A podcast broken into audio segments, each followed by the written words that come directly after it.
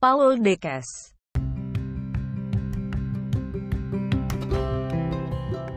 Saya Paul. Kali ini saya akan membahas soal halaman 33 dari ebook Ba Ilmu kelas 10 ya. Oke, silakan kalian buka e-booknya di halaman 33. Saya akan menjelaskan uh, pilihan gandanya terlebih dahulu dari 1 sampai 20. Nanti saya akan selingin sebuah lagu biar tidak terlalu suntuk. Oke, sudah dibuka e-booknya? Baik, mohon perhatian. Uh, tadi kan udah kita kerjakan ya. Tinggal kali ini saya akan membahasnya nomor satu. Nah, di nomor satu ini variabel di atas yang menjadi objek kajian sosiologi adalah Nah, di variabel tersebut perubahan sosial masyarakat itu adalah salah satu objek kajian sosiologi nomor satu betul ya. Kemudian dilanjut nomor dua Interaksi alam dengan penebang pohon. Apakah ini masuk dalam objek sosiologi? interaksi alam ya yang perlu digarisbawahi alam dengan penebang pohon dan itu bukan termasuk dalam objek sosiologi. Maka nomor dua salah. Ketika nomor dua salah yang ada jawaban nomor dua maka kita anulir. Jadi peluangnya ada di jawaban C. Cek nomor tiga. Keragaman kehidupan sosial kebudayaan. Apakah itu dipelajari dalam sosiologi Ya, itu masuk dalam struktur sosial, keberagaman e, kebudayaan. Jadi jawabannya 1, 3 dan 5 dan 5 pasti betul. Oke, dilanjut nomor 2. Tokoh yang dianggap sebagai bapak sosiologi. Nah, ini sudah sangat familiar di telinga kita bahwa bapak sosiologi adalah Auguste Comte. Jawabannya adalah B. Selanjutnya nomor 3. Lion Decker mengaitkan kelahiran sosiologi dengan serangkaian perubahan berjangka panjang yang melanda Eropa Barat di abad pertengahan. Nah, berikut perubahan yang dimaksud kecuali garis bawah tuh ya. Kecuali. Nah, ini Lion Decker ini eh, kalau di buku paketnya itu ada di halaman 6 penjelasannya. Jadi ketika ada perubahan di Eropa Barat di abad pertengahan, kemudian ada perubahan-perubahan yang sangat signifikan. Nah, karena yang ditanya kecuali, maka yang bukan termasuk perubahan yang terjadi di Eropa Barat adalah kemunduran ekonomi. Yang betul apa? Kemajuan ekonomi. Bukan mundur ya, tapi kemajuan. Karena di situ muncul industrialisasi. Oke, kita lanjut nomor 4. 4. Seperangkat upaya perubahan yang bertujuan menanggulangi dampak negatif dari kapitalisme dan sistem industri dapat dikaitkan dengan Nah, di sini dampak negatif dari kapitalisme. Kapitalisme itu kan memupuk modal sebanyak-banyaknya. Nah, dampak negatifnya di sini adalah muncul sosialisme. Sosialisme itu adalah lawan daripada kapitalisme. Jawabannya adalah D. Nomor 5. Pemikir muda Indonesia yang mulai mengembangkan sosiologi secara intensif pada tahun 1950-an sekembalinya dari studi di Amerika Serikat, Belanda dan Inggris antara lain siapakah tokohnya? Nah, di sini sebenarnya sudah tertulis di halaman 8 Boleh dicek di halaman 8 di situ ada dua tokoh ya. Hasan Sadili dan Jody Gondo Kusumo. Walaupun di situ juga ada Mayor Polak ya. Oke, lanjut nomor 6. Sosiologi berkeyakinan bahwa dunia bukanlah sebagaimana nampaknya. Nah, pendapat di atas dikemukakan oleh kalau ini namanya konteks ya bisa dicek di halaman 9 bagian Burger dan Kellner. Ya, di halaman 9 jawabannya berarti D. Nomor 7. Karya utama Emile Durkheim yang dikenal antaranya adalah ya nah kalian kalian sering dengar mungkin ah tuh saya pak nggak tahu pak nggak pernah baca ya sebenarnya di buku juga ada nih di awal-awal tadi ya tentang Emil Durkheim. Kalian boleh cari tentang Emil Durkheim. Di situ juga tertulis bukunya di halaman 16 nah dia menulis bukunya tentang Rules of Sociological Method ya. Kalau yang uh, course the filosofi positif itu punyanya August Kom. Ya August Kom. Lanjut nomor 8. Berikut yang merupakan tindakan sosial ialah Berarti mana yang termasuk tindakan sosial yang menimbulkan respon dari orang lain? Jawabannya adalah menjadi pemandu acara dalam acara pentas seni di sekolah. Itu jawabannya adalah E. Kenapa? Kalau memandu acara pasti kan mendapatkan respon dari penonton. Nomor 9.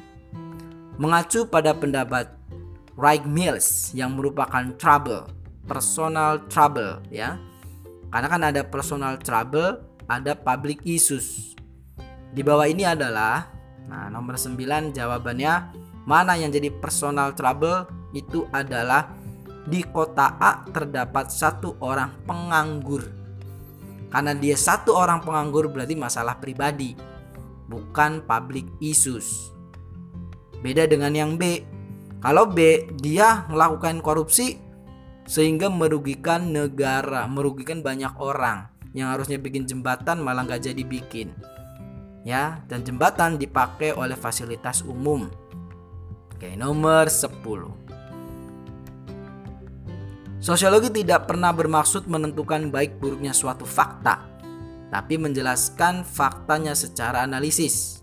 Ini membuktikan bahwa sosiologi sepenuhnya, nah ini udah kita jelaskan ya, ada empiris, teoretis, non etis, kumulatif. Kalau empiris itu adalah berdasarkan observasi, sedangkan teoritis itu adalah berdasarkan uh, maksudnya hasil-hasil observasi yang kemudian disusun. Sedangkan non etis jawabannya adalah bukan baik buruknya suatu fakta. Ya D ya. Kalau kumulatif apa? Kumulatif itu adalah memperdalam, mengkaji atau memperhalus teori yang sudah ada. Jadi artinya bisa memperbaiki teori-teori yang sudah ada. Oke, nanti kita akan lanjutkan kembali. Yeah. Oh. Good seeing you, Justin. I'm glad to be here, man. I'm so hyped. Let's go. The track is fire, yo.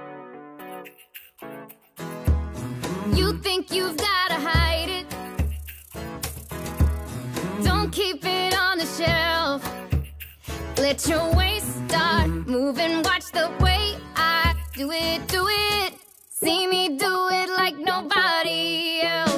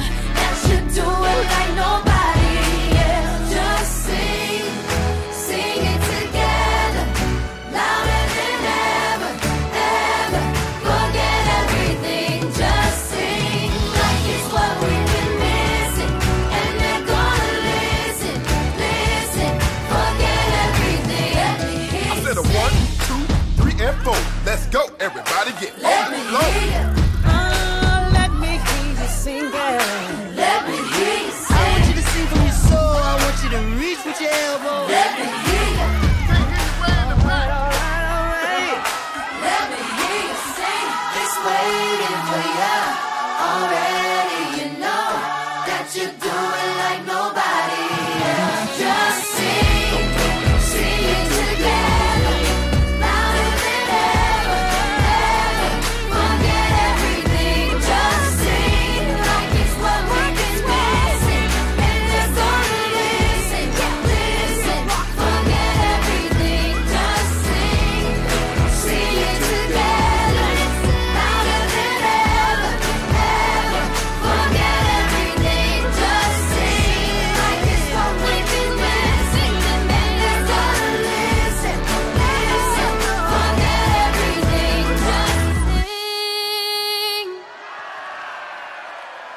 Happy with that? You guys cool with that? Yeah. Just gotta throw some verb on it.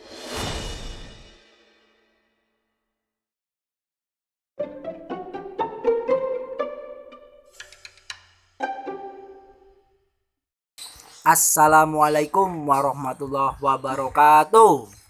Waalaikumsalam wabarakatuh. Oke, aku Paul. Kamu siapa?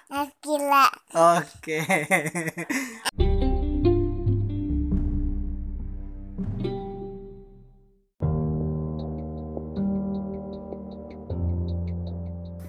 Kamu tahu setan nggak? Hmm, nggak mau ah. Kenapa emang? Nggak mau main itu itu capek. Nggak mau setan-setanan? Enggak, Hantu deh, hantu aja. nggak mau. Emang kamu takut hantu? Serius? Kamu pernah lihat hantu? Iya. Emang hantu kayak ondel-ondel? Mukanya warna apa? Hijau, Oh, mukanya warna hijau. Matanya? putih, Matanya putih. Hmm, gede apa kecil matanya? kecil. Kecil, sekecil pilus. Hmm, Hmm, hidungnya gede nggak? Gede. Hidungnya gede banget. Hmm. Panjang apa lebar? Lebar, Lebar, selebar apa? Selebar dikit. Selebar ciki. Gimana sih? Itu muka apa jajan? Muka setan apa jajanan? Matanya sekecil pilus. Hidungnya segede ciki. Mulutnya? Hijau, hijau.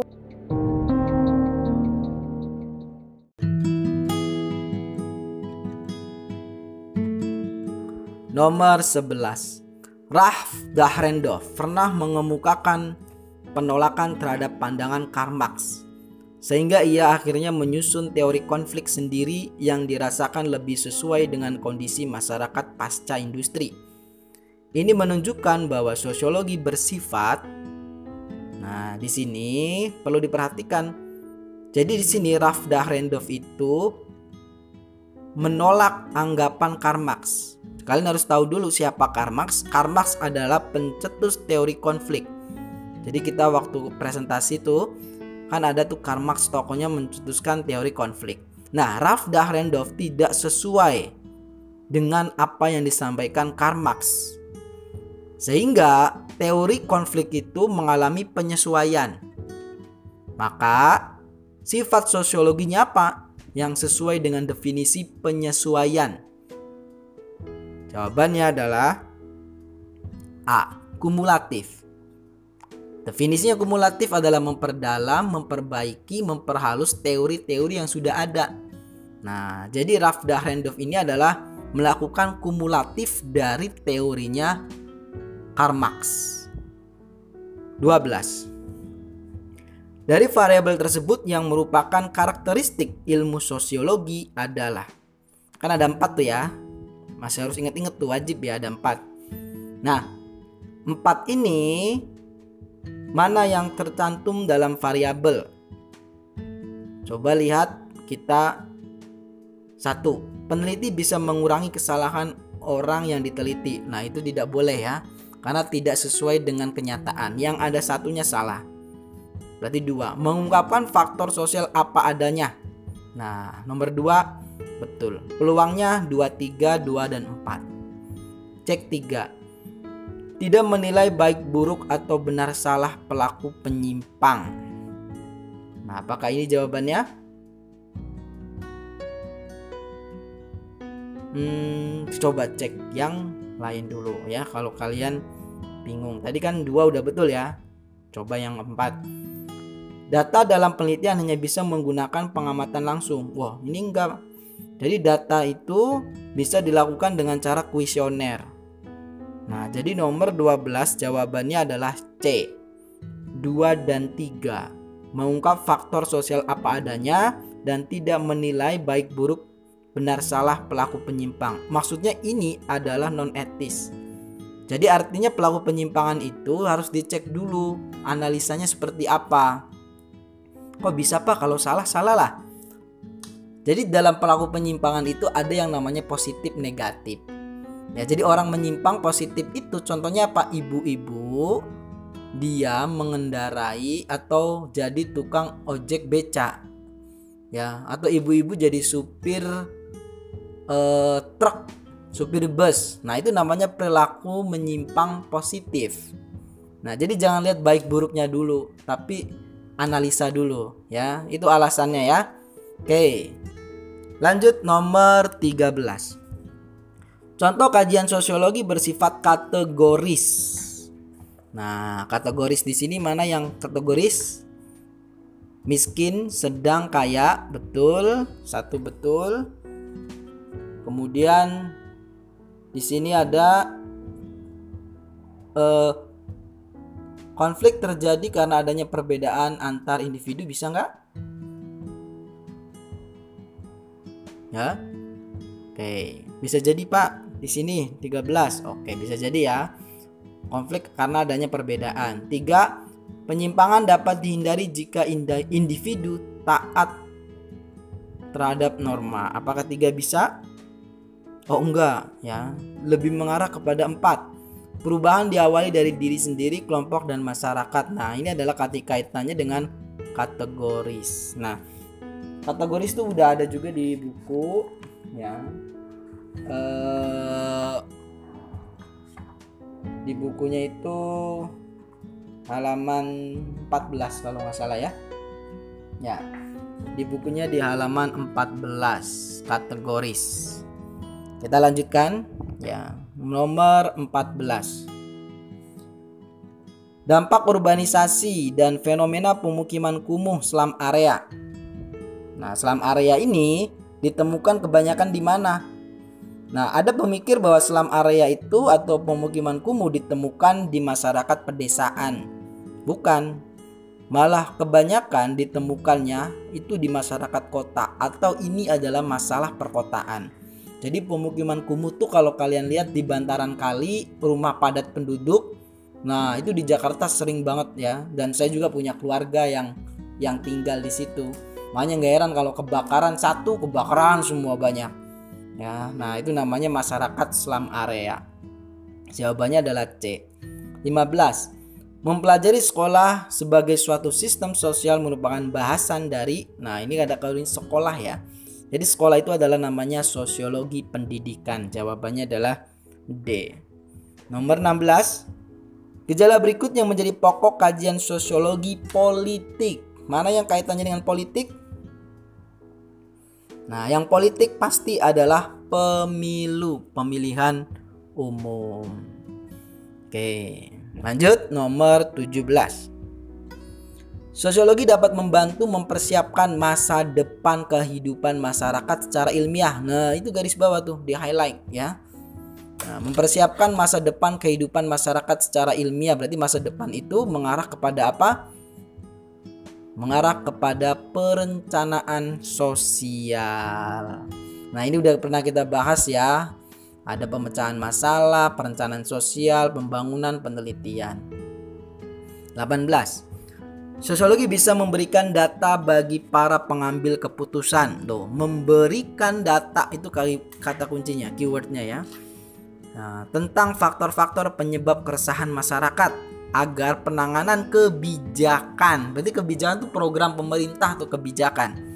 Nah, berarti kalau arahnya sudah menunjukkan kedua kata ini, memberikan data, kebijakan itu disebut atau fungsinya adalah pelaksanaan pembangunan. Ingat sosiologi pembangunan bukan membangun fisik karena itu adalah tugasnya dari insinyur, tapi kita pembangunan artinya mempersiapkan pembangunan secara sosial. 19. Melihat kesenjangan sosial yang terjadi di masyarakat, seorang sosiolog mengumpulkan data dan mengolah menjadi karya ilmiah tuh. Keywordnya ada di situ. Karya ilmiah. Yang berguna sebagai rekomendasi bagi pengambil keputusan. Nah, di sini jawabannya mengarah ke apa? Kalau karya ilmiah berarti mengarah kepada ahli riset. Ya, C jawabannya. Pak bukannya konsultan. Sebenarnya kalau konsultan sama tapi dia lebih memberikan arahan-arahan ya atau menerapkan. Jadi konsultan tuh serupa dengan pembangunan konsultan ya. 20. Tahap usaha rehabilitasi dalam penanganan masalah anak jalanan. Jadi ada rehabilitasi kepada anak jalanan. Dilakukan dengan cara apa? Nah, kalau anak jalan kan kan dia butuh skill ya. Butuh skill agar dia bisa mendapatkan atau hidup eh, atau mencari ekonominya sendiri. Nah, di sini jawabannya adalah mengadakan pelatihan keterampilan. Nah, ini juga ada di halaman sebelumnya di halaman 30. Boleh kalian perdalam lagi ya. Di halaman 30 tentang rehabilitasi. Jadi artinya dalam hal ini harus ada keterampilan yang dimiliki oleh masyarakat. Terima kasih, sampai ketemu.